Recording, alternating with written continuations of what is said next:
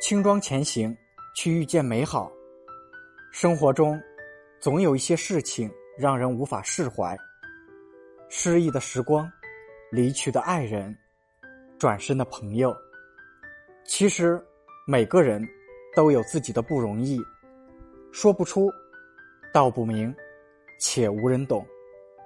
不必太纠结于当下，也不必太忧虑未来。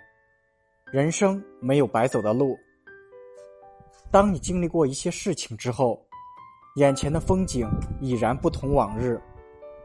慢慢的与自己和解，与旧的人、旧的事告别，慢慢的解开心上的结，与生活握手言和。